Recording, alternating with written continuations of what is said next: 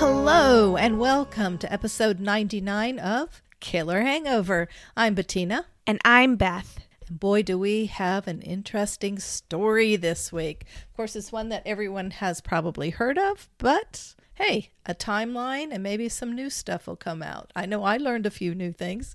So I have got, to, oh, sorry, this is Bettina.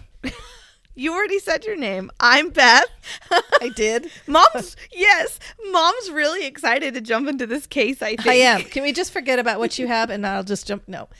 Yes, I've got the true crime, and Beth has the paranormal and the drink. So, what do you have? Yes, we are recording virtually, and I have to apologize. I was a huge slacker this week with the kids and research and preparing for episode 100 next week. Okay, so I am drinking a Kansas City beer. And yes, I know we're covering true crime paranormal stories from Utah, but I chose a Kansas City beer. I'm sorry. But it kind of has something to do with my paranormal story. See, I'm playing a patina here. I'm finding some ties.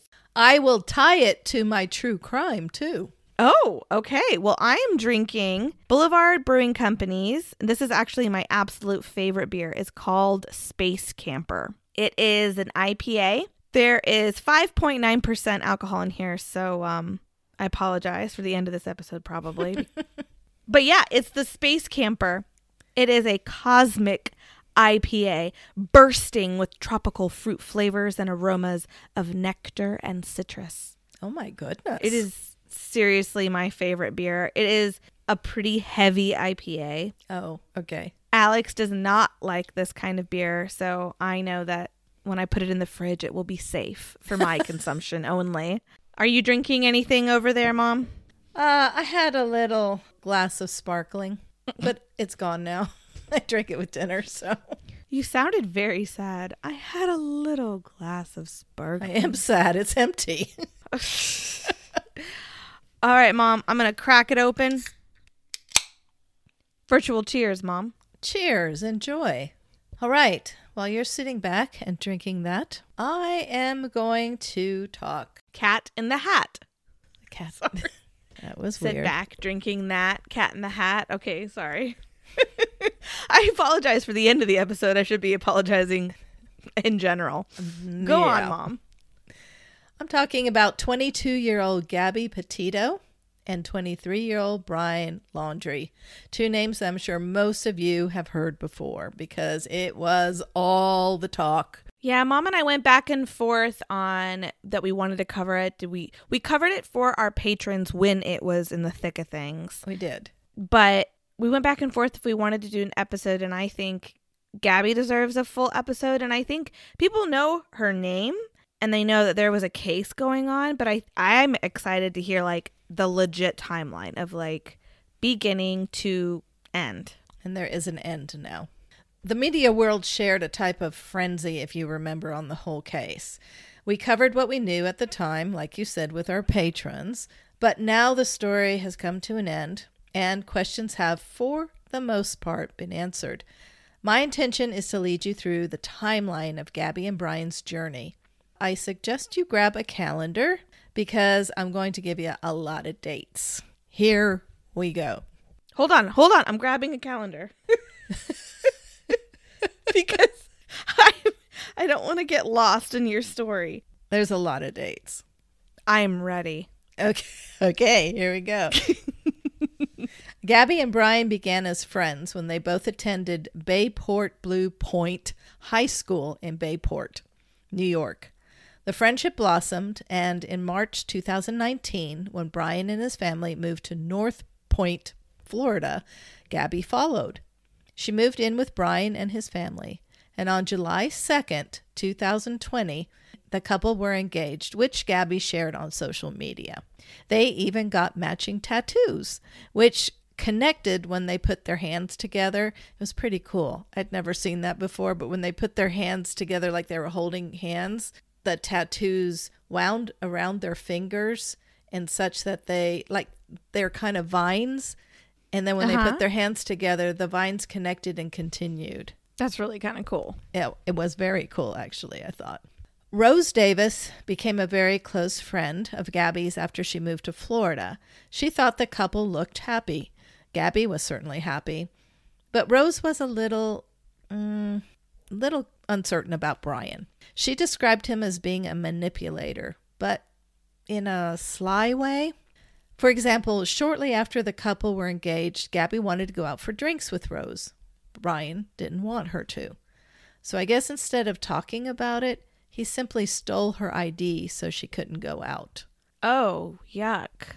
During this time, Gabby worked at Taco Bell and Brian worked at Publix grocery store. The couple was saving every penny they could to buy a vehicle and travel.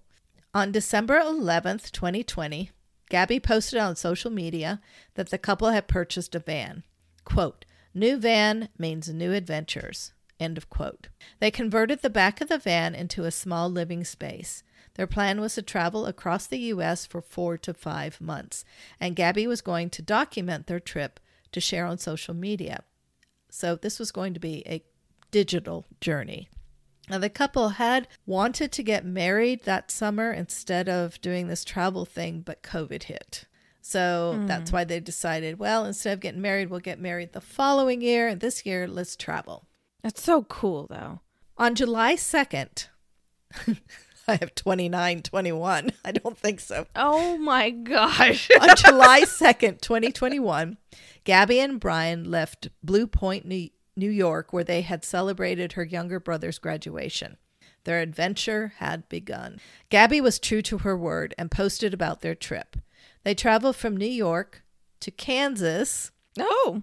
They actually stopped at Monument Rocks, which is off of Highway 83, about 25 miles south of Oakley. Brian posted a picture of them on July 4th on his Instagram. After they left Kansas, they went to Colorado, and Utah, camping at national parks and touring national attractions. By all accounts, the couple looked very happy in the videos, smiling, laughing, and kissing in beautiful surroundings. But did all that cheerfulness cover what was going on when the video was not rolling? Gabby's friend Rose said in the 48 Hours episode that I watched that the couple's relationship seemed a bit rocky, and she had asked her friend to put the trip off for a few months hindsight, right? Hmm. Well, think about social media too. You only post the good things. Of course you do. Of course you want to post those pretty happy smiles and oh look how great I'm doing. That's just unfortunately what social media well, not only social is. media, that's the facade you put on when you walk out of your house. You know, you don't want Very people true. to know what's going on and All right, moving on to August 12th. This is six deep, weeks. Mom, that was deep. this is six weeks into the trip. A call was placed to 911. The caller stated that he saw a man slap a woman outside of a Moab co op. The couple seemed to be arguing over a phone. The man described the vehicle the couple got into as a white Ford Transit van which with Florida plates. The caller informed the dispatcher of the direction the van was heading and the police were called.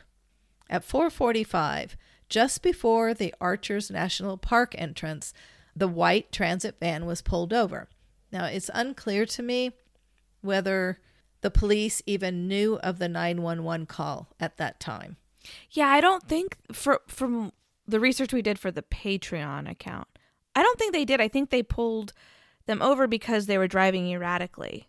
So I'm not sure where the police knew about this 911 call. The van was driving 45 miles an hour in a 15 mile zone, was being driven erratically, and then hit a curb. That's the reason the van was pulled over. What follows is the video that's been shown on a number of sites of the police pulling the van over, then separating the couple. Gabby is very obviously distraught. She can't stop crying as she tells the police that she was hitting Brian that she suffers from OCD and that she's stressed out and that Brian stresses her out. Brian, on the other hand, is cool as a cucumber. Mm-hmm. Yes, Gabby was hitting him, causing him to drive erratically. No, he did not want to press charges. Then Gabby, who had settled down, was asked if she meant bodily harm to Brian when she hit him. No, she responded, she would never hurt Brian. O'Brien and Gabby admitted to loving one another, but police encouraged the couple to separate for the night. They took Brian to a hotel and they left Gabby with the van. Now, I've always wondered why did they do that? Why did- Yeah, why did he? no sense. Well, I think I have an answer for that. I'm still not totally convinced about about the reasoning, but Brian was the victim. So they always remove yeah. the victim from the site. So they removed Brian from the van. All right. Yeah, and he didn't want to press any charges against her. Right. But even in doing this, I mean, if the victim was really Brian, Gabby had the van and could find him and drive to where he was at. I Yeah, mean, or if really versa, was, yeah. if he really Yeah. was the victim, you know. So Yeah. I don't know. That that I I still kind of question that one, but but I think that's that's the reason. That's always the what they do is take the victim away from Okay. the incident. Anyway, according to many views of the video, there were definite signs of domestic violence. So I didn't really see these domestic violence signs, but experts that watched the video said that they definitely saw signs of domestic violence. They say this because Gabby took full responsibility and accepted the blame. But my, but Brian took no responsibility if, and even called Gabby crazy. Okay. So I'm going to kind of put my two cents worth here. First, I think the police handled the situation the best they could. Mm-hmm. Like I said, it is unknown whether they knew of the 911 call. And even if they did, both Brian and Gabby said that Brian did not hit her. He did admit to pushing her away from him, but that he did so because she was hitting him. Now, with what I'm going to say next, please know that I'm in no way victim blaming. Please know that right now. But it looked to me like Gabby, as distraught as she was, she had just reached the end of her rope. She said that she had been cleaning the van, and then Brian just hops in with his dirty feet. Maybe at the beginning of this adventure, she wouldn't have minded that as much. But this far into the trip, I think every little thing was probably getting on her nerves, and the dirty feet was just the last straw.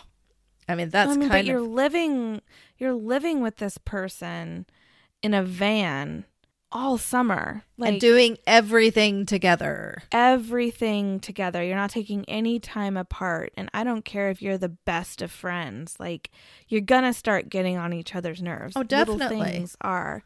Definitely. I mean, I, mean, I think I have OCD just you know, I I get it. Like I watched that and I totally got where she was coming from. Like you just get so overwhelmed trying to keep everything in the right spot being diagnosed with real OCD or not, but like I get it. Like you you keep you get so overwhelmed with just trying to keep everything organized and in a nice place and keep things going and and just oh you just snap. You get so mad sometimes. Well, I think she was also a little overwhelmed with the social media thing and getting that out. I think she was putting a lot on herself. So I think Brian was getting on her nerves.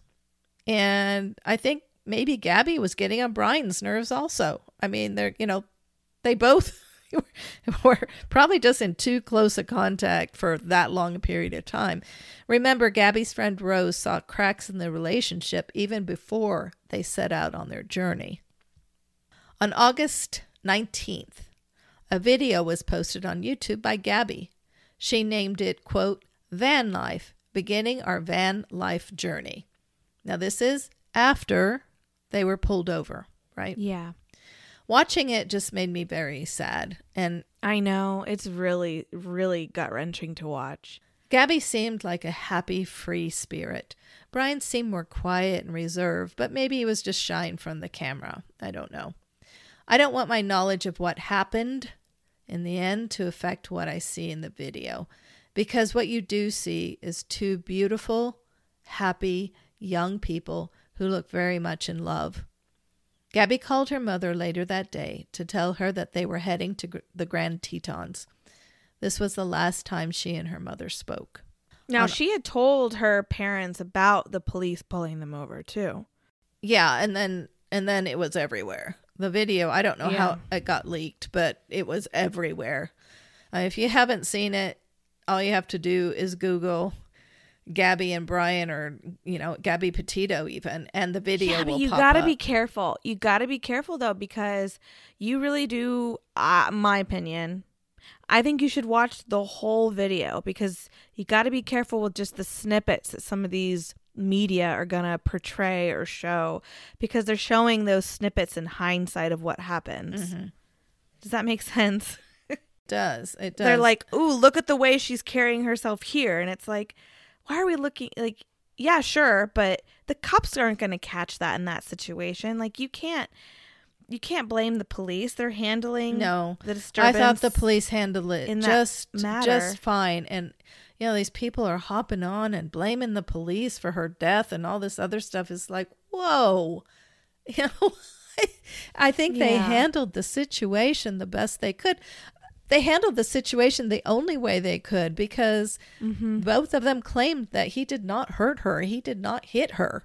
She was the one that hit him, and he didn't want to press charges. So Yeah. w- the police, their hands were tied. Now, somebody said something about they saw bruises on her in that video. I looked really closely and I could not see any bruises, but I don't know. And hello, they just been dune surfing.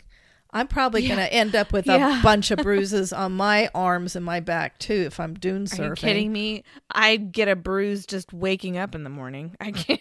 Well, uh, you know, I just, uh, we have to take everything into consideration. On August 24th, Gabby and Brian were reportedly seen leaving a hotel in Salt Lake City. I will refer to this later. On August 25th, Gabby posted pictures of herself in front of a butterfly mural in Ogden, Utah. This was her last post on Instagram, and it's a beautiful, beautiful picture. Yeah, it is. I think it really, I mean, again, hindsight, but I think it really captures her, her essence. I agree. On August 27th, Gabby's mother received a very odd text from Gabby's phone. The text read, quote, Can you help Stan? I just keep getting his voicemails and missed calls. End of quote. Now, Stan is the name of Gabby's grandfather, but she has never referred to him by his name.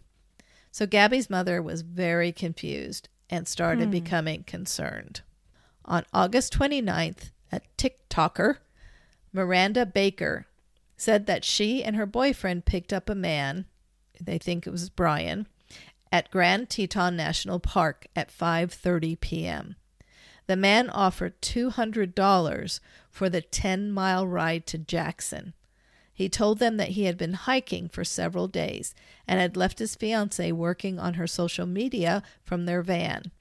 At 6:09, the man became very agitated, saying he wanted to go to Jackson, not Jackson Hole, and demanded to be let out of the car. August 29th was also Rose's, Gabby's friend in Florida. It was her birthday. She did not get a call or a text or anything from Gabby that day, which was very out of character for Gabby. So now Rose is starting to worry. Yeah. On August 30th, Gabby's mother receives the last text from Gabby's phone. She has never revealed what the text said, but according to some reports, the text read, quote, no service in Yosemite. Yo, ah, I can never say that. No service Yosemite. in Yos, Yose, yeah, that one. End of quote. Yosemite. September 1st finds Brian back at home in Northport, Florida. He had driven the van home alone. The Petito family did not know that he was back in Florida, but by this time they had become extremely concerned for Gabby's safety. They had not heard from her, and her cell phone had stopped working. On September 11th, Gabby's family had not heard from her since August, so Gabby's mother filed a missing person report with the Suffolk County, New York Police Department. and hadn't she reached out to the Laundries at this time too? Like, hey, have you heard from the kids? And and they weren't saying anything They either. weren't saying though. anything either. September 13th is when we all heard about this unfolding tragic story. It hit the news in a big way. The media, news and social media went into a frenzy. but all was silent on the Laundrie home front. Brian had become a person of interest, and he already had a lawyer. People started questioning his innocence. Now, I have to put in here just because he had a lawyer did not make him guilty No. at that No. point. Many people say or suggest to get a lawyer, whether you're innocent or not, for your own safety, you know, mm-hmm. to cover yourself. But I'm just going to put that in there. September 16th, the Northport police held a p- press conference where Gabby's father appealed for help from the outside as well as from Brian's parents. Now, things are going to get a little confusing and messy from here on out. Even when this was actually going on and I was following it, I got a little lost. So, Steve Bertolino, Brian's lawyer, told Eight on Your Side out of Sarasota County that the family reported Brian missing on September 13th when he didn't come home that night after spending the day hiking in the Carlton Reserve. Let me rephrase that. The lawyer said that he told FBI the night that Brian did not come home from his hike, he called the FBI immediately and told them that Brian had not come home. Mm. Okay. He said, I had a conversation with the FBI that night or the morning after, probably both, and conversed with the FBI and conveyed to him them that Brian did not come home. He went on to say that neither the police or FBI was contacted after that initial call to tell them that Brian was still not home, but then on the flip side, they didn't call the Laundries either to check on Brian's status. So, according to him, he called them that night or the next morning, but then did not call them again to tell them Brian still had not come back.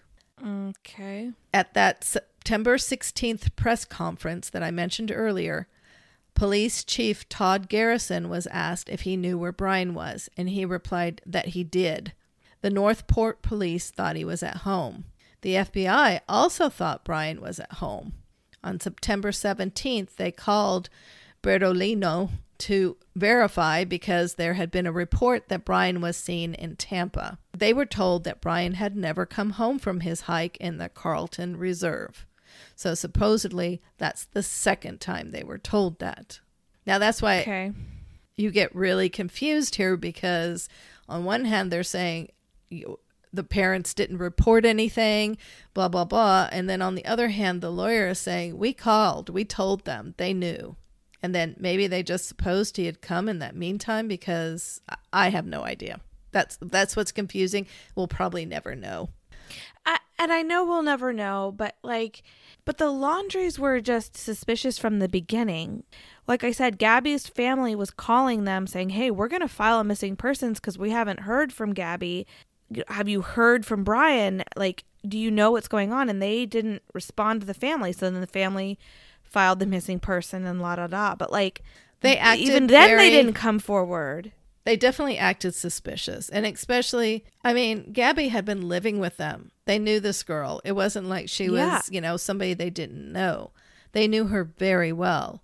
And they just weren't saying anything basically. They were not saying anything and her parents are freaking out, Right. like freaking out, and like the dad, Gabby's father, lived not too far from them, and he even went to the to the Laundrie home, and he ended up there was cops called and everything, but like they still even then wouldn't say no Brian's here or Gabby's gone, basically hid under a rock from the beginning, from the time that Brian drove home in that van, they hid under a rock, which just looks so suspicious.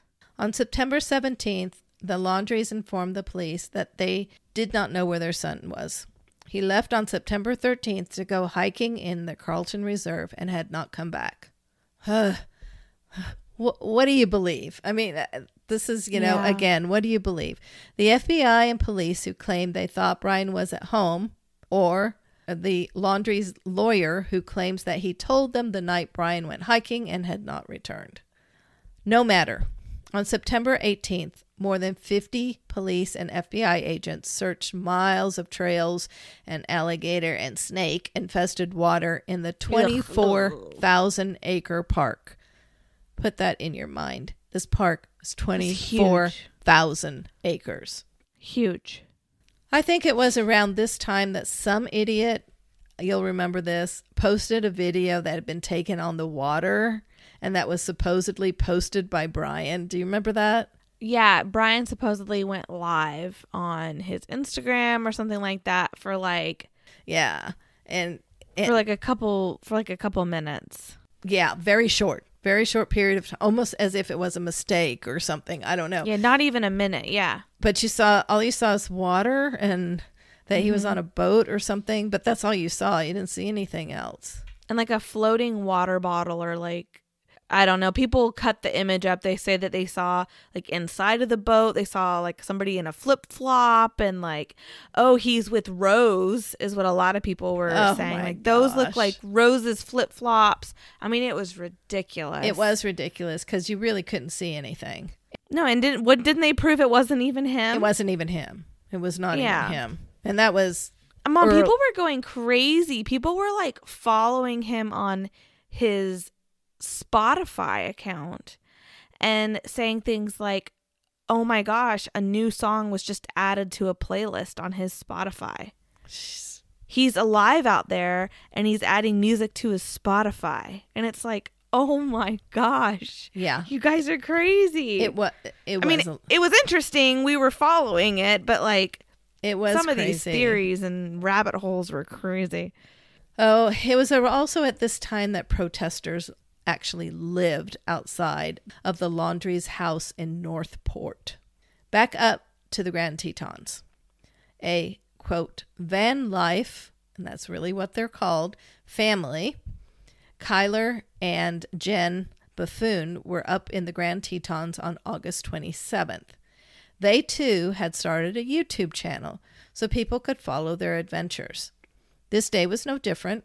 With the GoPro camera filming, they drove around a campground looking for a place to park. As they were driving around, they came upon a white Ford Transit van with Florida plates. Since they too were from Florida, the family stopped to say hi to the van owners. Only the van was dark and empty. So the family moved on. Now, fast forward 22 days to September 18th. Jen was checking her phone, and that's when she found out about the missing Gabby and the white van. She called the FBI immediately and turned over her footage, which had the white van on it, and this was an mm-hmm. incredibly big break. Yeah. Yeah, because it placed a timeline for the police of where they were, Well, not only that, or a locate gave them a location. Yeah. On September 19th, FBI reported the findings of a body in Wyoming. The body was found in a remote area about a five minute walk from where the van had been seen by the Bethunes. In a Dr. Phil's show interview, October 5th and 6th, Gabby's stepfather, Jim, describes the area as a place you have to want to go to. You even have to cross a creek to get there. It looked like a tent had been set up and a fire ring was visible. To honor Gabby, Jim made a cross out of rocks on the spot where Gabby's body was found, upon which he laid wildflowers. On August 20th, FBI agents swarmed the Laundrie's home and headed back out to the nature reserve, this time with some of Brian's personal belongings to aid the search dogs. One major problem was that about 75% of the park was underwater. Mm-hmm. Nonetheless, searchers spent days looking for Brian to no avail. September 21st, it was released to the public that the body that was found in Wyoming was Gabby. The manner of death was homicide, but no other details were released.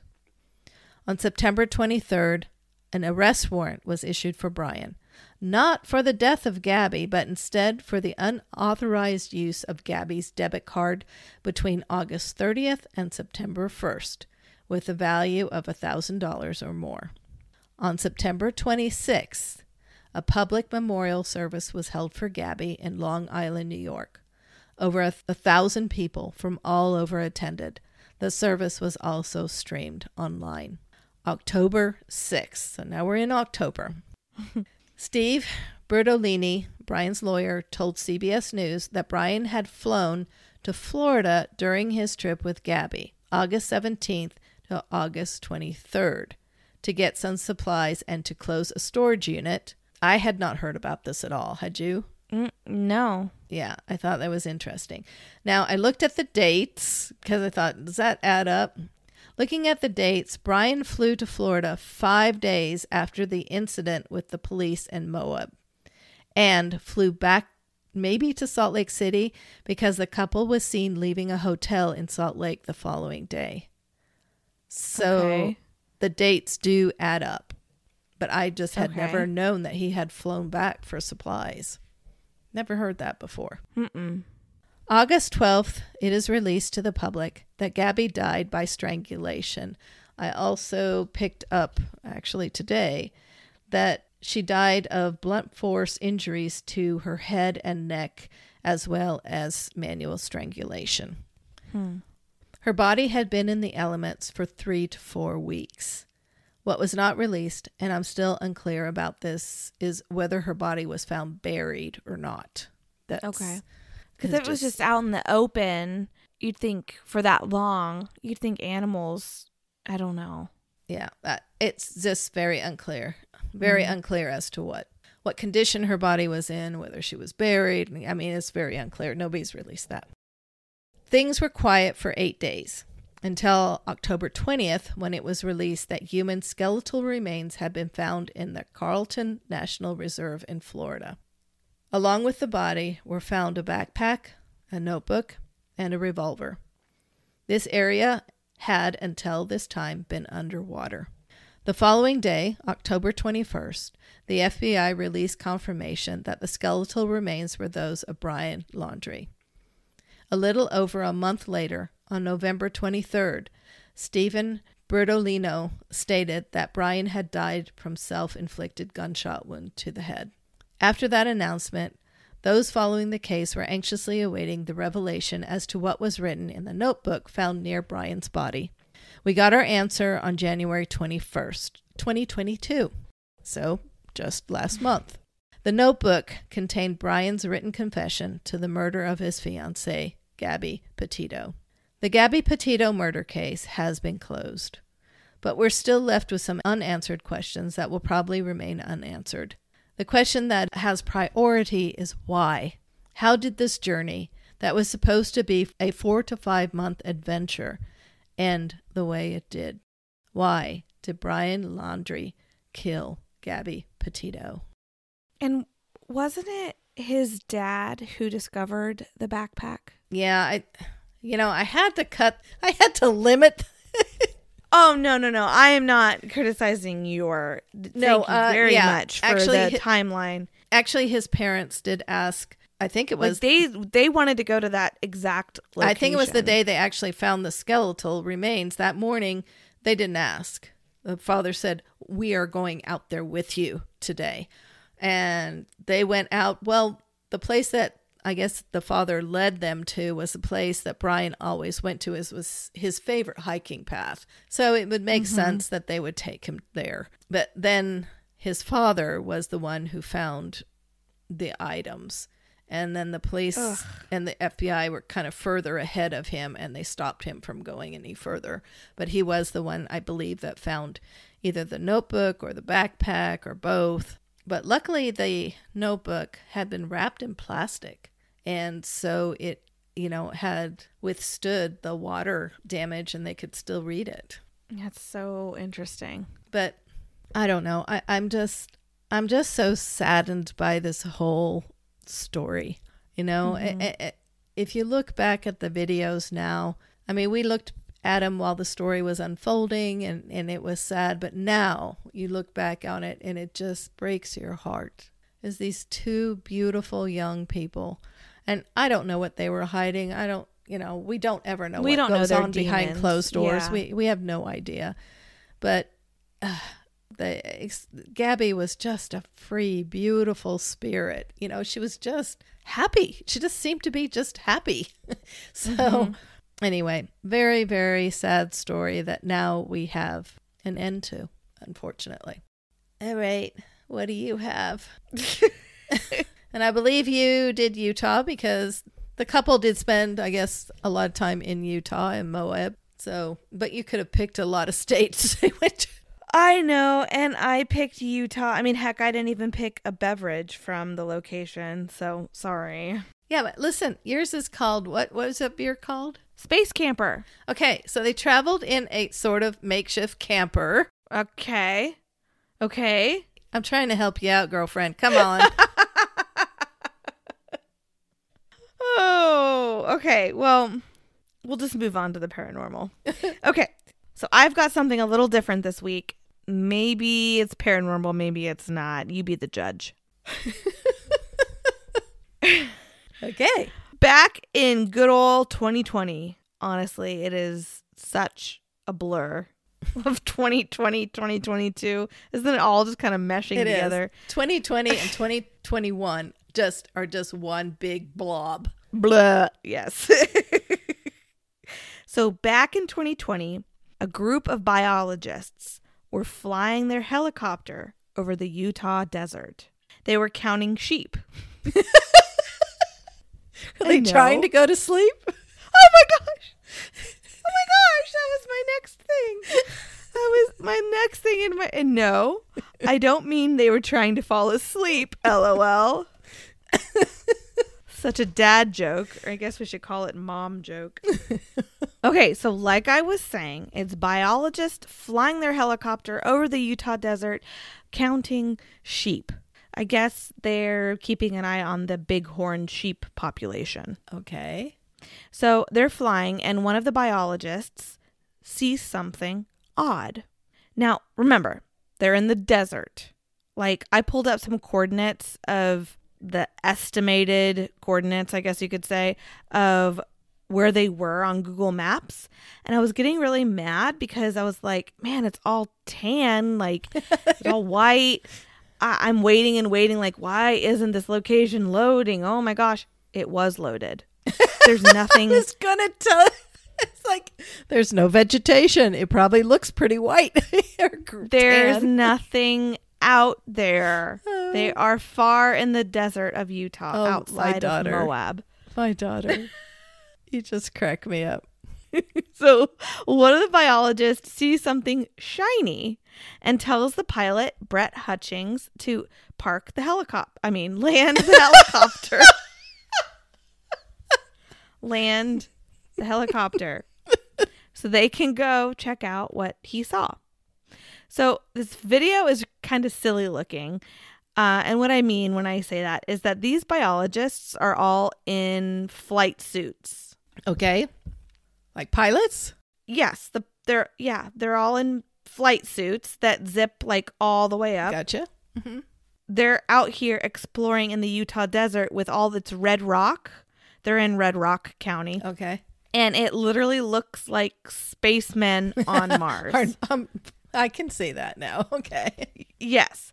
I mean, like Mars with the red stone, and then they look like little spacemen. So, ha, space camper beer fits right in there. so, they go down into this canyon and they discover this metal pillar. Okay. It looks to have been made by stainless steel. It's over 10 feet tall. Mm-hmm. There's nothing on it, there's no inscription. It's just this prism shaped pillar. So there's three sides to it, like a triangle. Gotcha. Okay. Yeah. Triangle. Why couldn't I say that word? I don't know. It's triangularly shaped, so it has three sides. That's what my you. note says. And it's made, and I already said that. Wow, I really like doubled myself over in this. Okay. The monolith, as they're calling it, was discovered on federal public land, meaning it had been placed there illegally. But the Bureau of Land Management had no plan or idea like what to do with it. Oh. So it's literally down in this canyon, this metal pillar just randomly there. Now, what's interesting is that some online sleuths did do some looking on Google Maps and they discovered that the monolith had been placed there sometime in 2016. Uh, okay. So it had been there unnoticed for four years. Yeah, but who's going to go in tho- that area? Just the sheep. And this isn't just like off a path or something, clearly from my Google Maps experience. But one YouTuber, Justin B. McBride, hiked out to the monolith a couple days after it had first been discovered. So they discover this and then like it's covered everywhere in the media because it's just so bizarre. So a few days after it's discovered, this Justin B. McBride goes out and he makes a YouTube video of him hiking out there. He stated that to get out there, you needed a four wheel drive, high clearance vehicle, and definitely needed some kind of a hiking boot or hiking shoes. He had actually camped in the desert about a half mile or so from the monolith so that he could get up in good time without crowds and could get up There were crowds there by this time? yeah, he said that while he was out there, there was at least 15 to 20 people that Oh, came by and he said including a full-sized helicopter. wow. And this is out in the this is just out in the desert. Right. This isn't yeah. Within days of it being discovered, people were coming from all over to see this mysterious monolith. Many people naming it that and comparing it to Arthur C. Clarke's Space Odyssey series Okay. there's a that's where the monolith comes from. In the series, the monoliths are machines built and planted by highly intelligent species or an extraterrestrial species. And because of that, many believe that the monolith discovered in the Utah desert is from extraterrestrials. Oh, boy. In the interview with the Australian news channel, that biologist who discovered it, like who was one of the pilots in his yeah helicopter, Brett Hutchings, said that soon after he made he made mention of their discovery to the public, a UFO group from Hawaii got in touch with him. They told him that many people had discussed that they believed they had seen the object falling from the sky. Brett Hutchings is a lot like you, Mom. And his response was basically, well, that's pretty interesting because someone had used a concrete saw to put it into the ground. That's hilarious.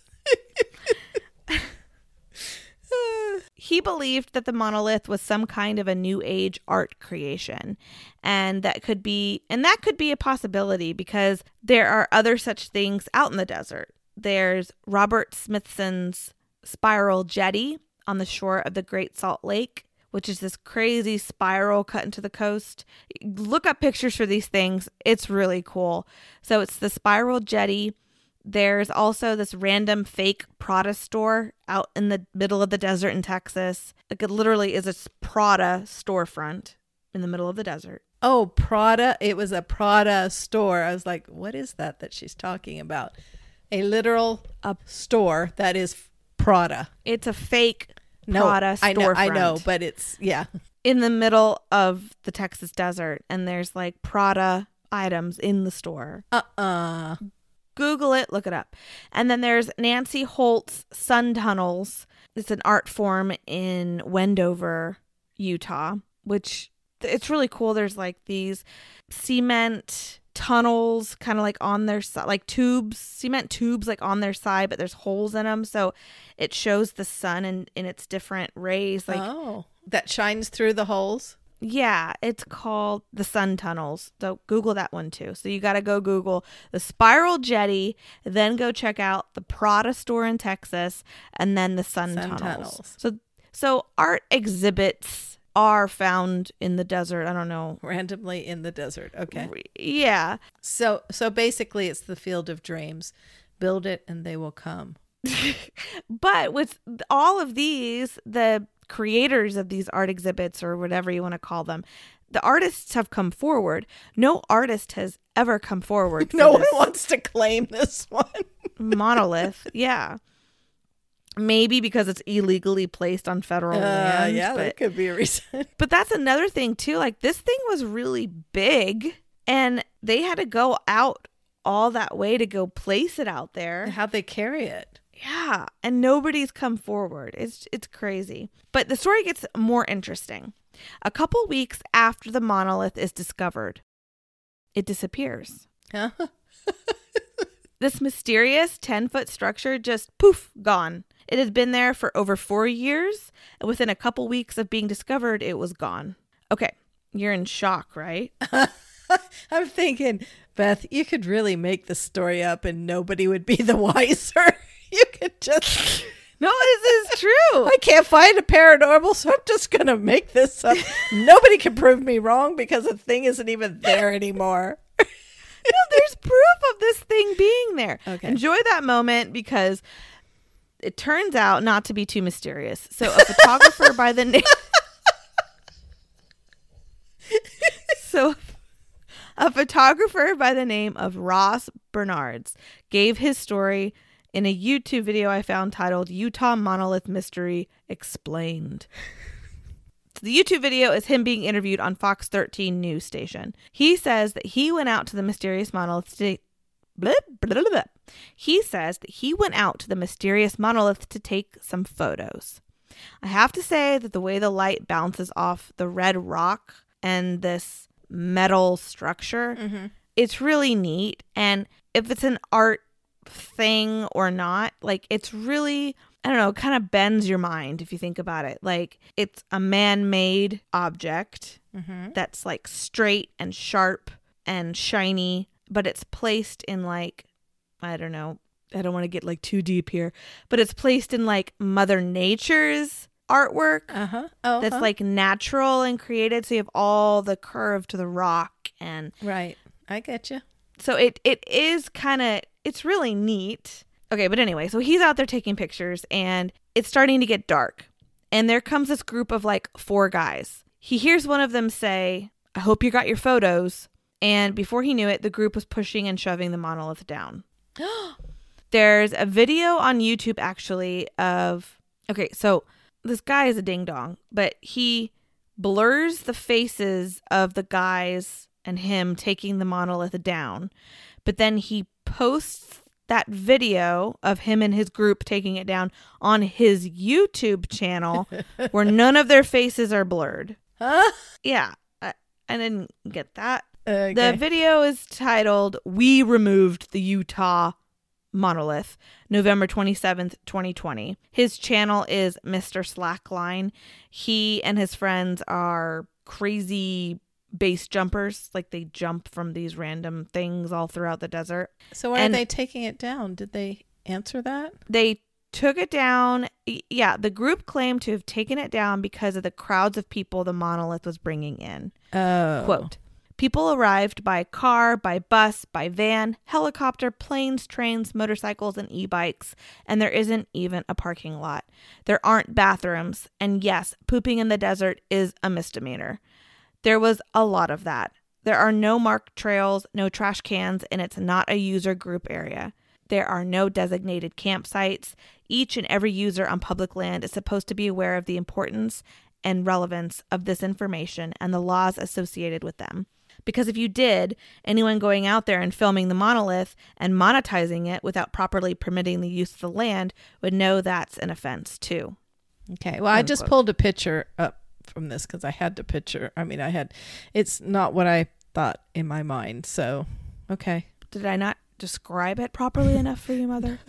you did. I just. I didn't know how big it was and how tall it was. I told you it's over 10 feet tall. Uh, I just These couldn't put it in my head. climbing head. on top of each these- other to look on top of it. These mountains must be pretty big because they make it look really kind of small.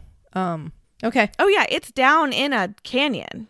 So the vanishing act isn't mysterious, but the monolith's creator still is.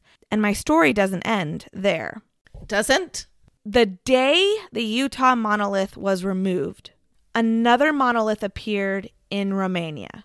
The same day. Mm hmm. This monolith disappeared on December 2nd, 2020. And soon after that, a third appeared in California. Now, this one in California isn't quite mysterious. A man named Travis Kenny came forward and he made claim to that monolith. I mean, it was 400 pounds and it was placed on this like two mile hike up this hiking trail. Holy smokes. Uh, so he came forward, and actually, this group of men chanting, Christ is King, tore down that monolith in California and put up this big wooden cross instead. And Oh, geez. then over time, the city wanted the monolith back up. Like it became this whole whole ordeal. became a thing. But over time, there have been over 80 monoliths that have popped up all over the, The world. world? and there's only one that has been claimed as to the artist. Some monolith creators have come forward. Okay. Others are even selling lookalikes online for thousands of dollars. I mean, like $45,000. Jeez. one was placed, and I'm not sure who placed this one, but like it was placed at the Paul Jolly Center for Pet, Adop- Pet Adoptions in San Antonio, Texas. And within days, the group's adoption website started seeing more and more traffic and more adoption of the fur babies. So, oh. But like the creator of that monolith never came forward. Nobody knows who placed it there, but oh it my is gosh. bringing good deeds. Some are placed in front of places like that or in front of like some candy store and but others are placed on the coast or off steep cliffs or in weird canyons and we don't know who's placed them there. Some have like waves in the metal and So they're not. They don't all look alike. No, some have inscriptions uh, like the one in Hungary was labeled as a gift of the intergalactic.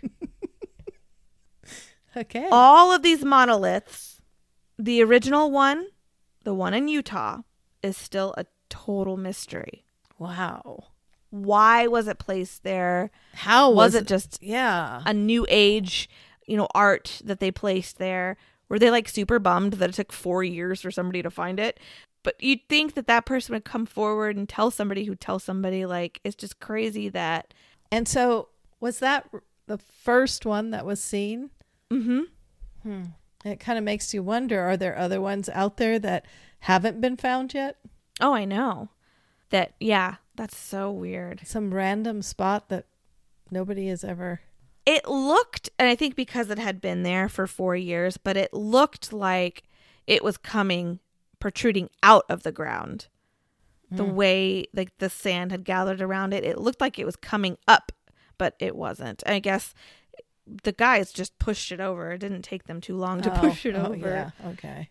but there was one that was actually just recently found a couple weeks ago off some road in Texas. And this one was a wooden pillar that was shaped in a prism shape, but was like wrapped in like tin foil. Oh, that's a poor Didn't look the greatest. monolith. but there was a really cool one. I don't know exactly what metal they used, but it looked like a mirror and it was placed on some cliffs near a coast like so you have the beach and everything Oh, and the water reflecting. and it looked like a it looked like a mirror so it, from far away it literally looks like some kind of a portal or something like it looked really cool Wow. it looked really cool Now that would be because this one was rather dull. It was a dull metal.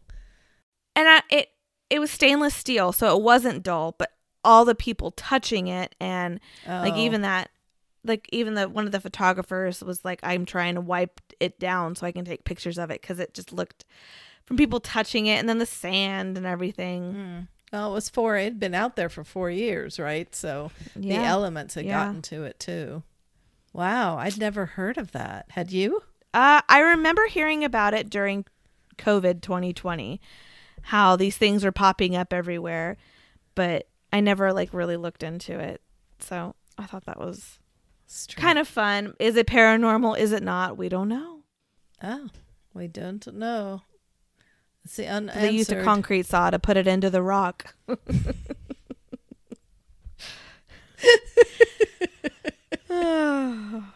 Alrighty. Well, this was episode 99, and next week we are doing episode 100. Uh, by the way, together, not virtually. Yes, we're actually going to be recording together. I am so excited. It's going to be fun. It is going to be a fun one, and it's going to be totally different. So, next week, 100. Also, if you want to join us on Patreon, we're doing an extra episode. We're going to try to do an extra episode every week, but we're watching different things, we're talking about different things. Uh, it's super fun, and we'd love for you to join us. So download the Patreon app or find us on patreon.com. That's P A T R E O N.com backslash killer hangover podcast. Email us your stories. Have you discovered a monolith? Send me your pictures at killerhangoverpodcast at gmail.com. And you can find all the sources and all the YouTube videos that I just talked about and all of mom's sources on our website, killerhangoverpodcast.com. That's right. And if you have a place that you would like us to look into, either a true crime or a paranormal, let us know, like Abigail from Alabama did. And we did it. And it was really interesting. Yeah. I love when you guys send us ideas and things that you've been to and you want us to cover. I love it. Love it, love it, love it. All right. All right, mom. Well, virtual cheers. My beer is empty. That was a squished can sound if you didn't know. that was really bad. cheers, mom. Cheers. Love you, kid.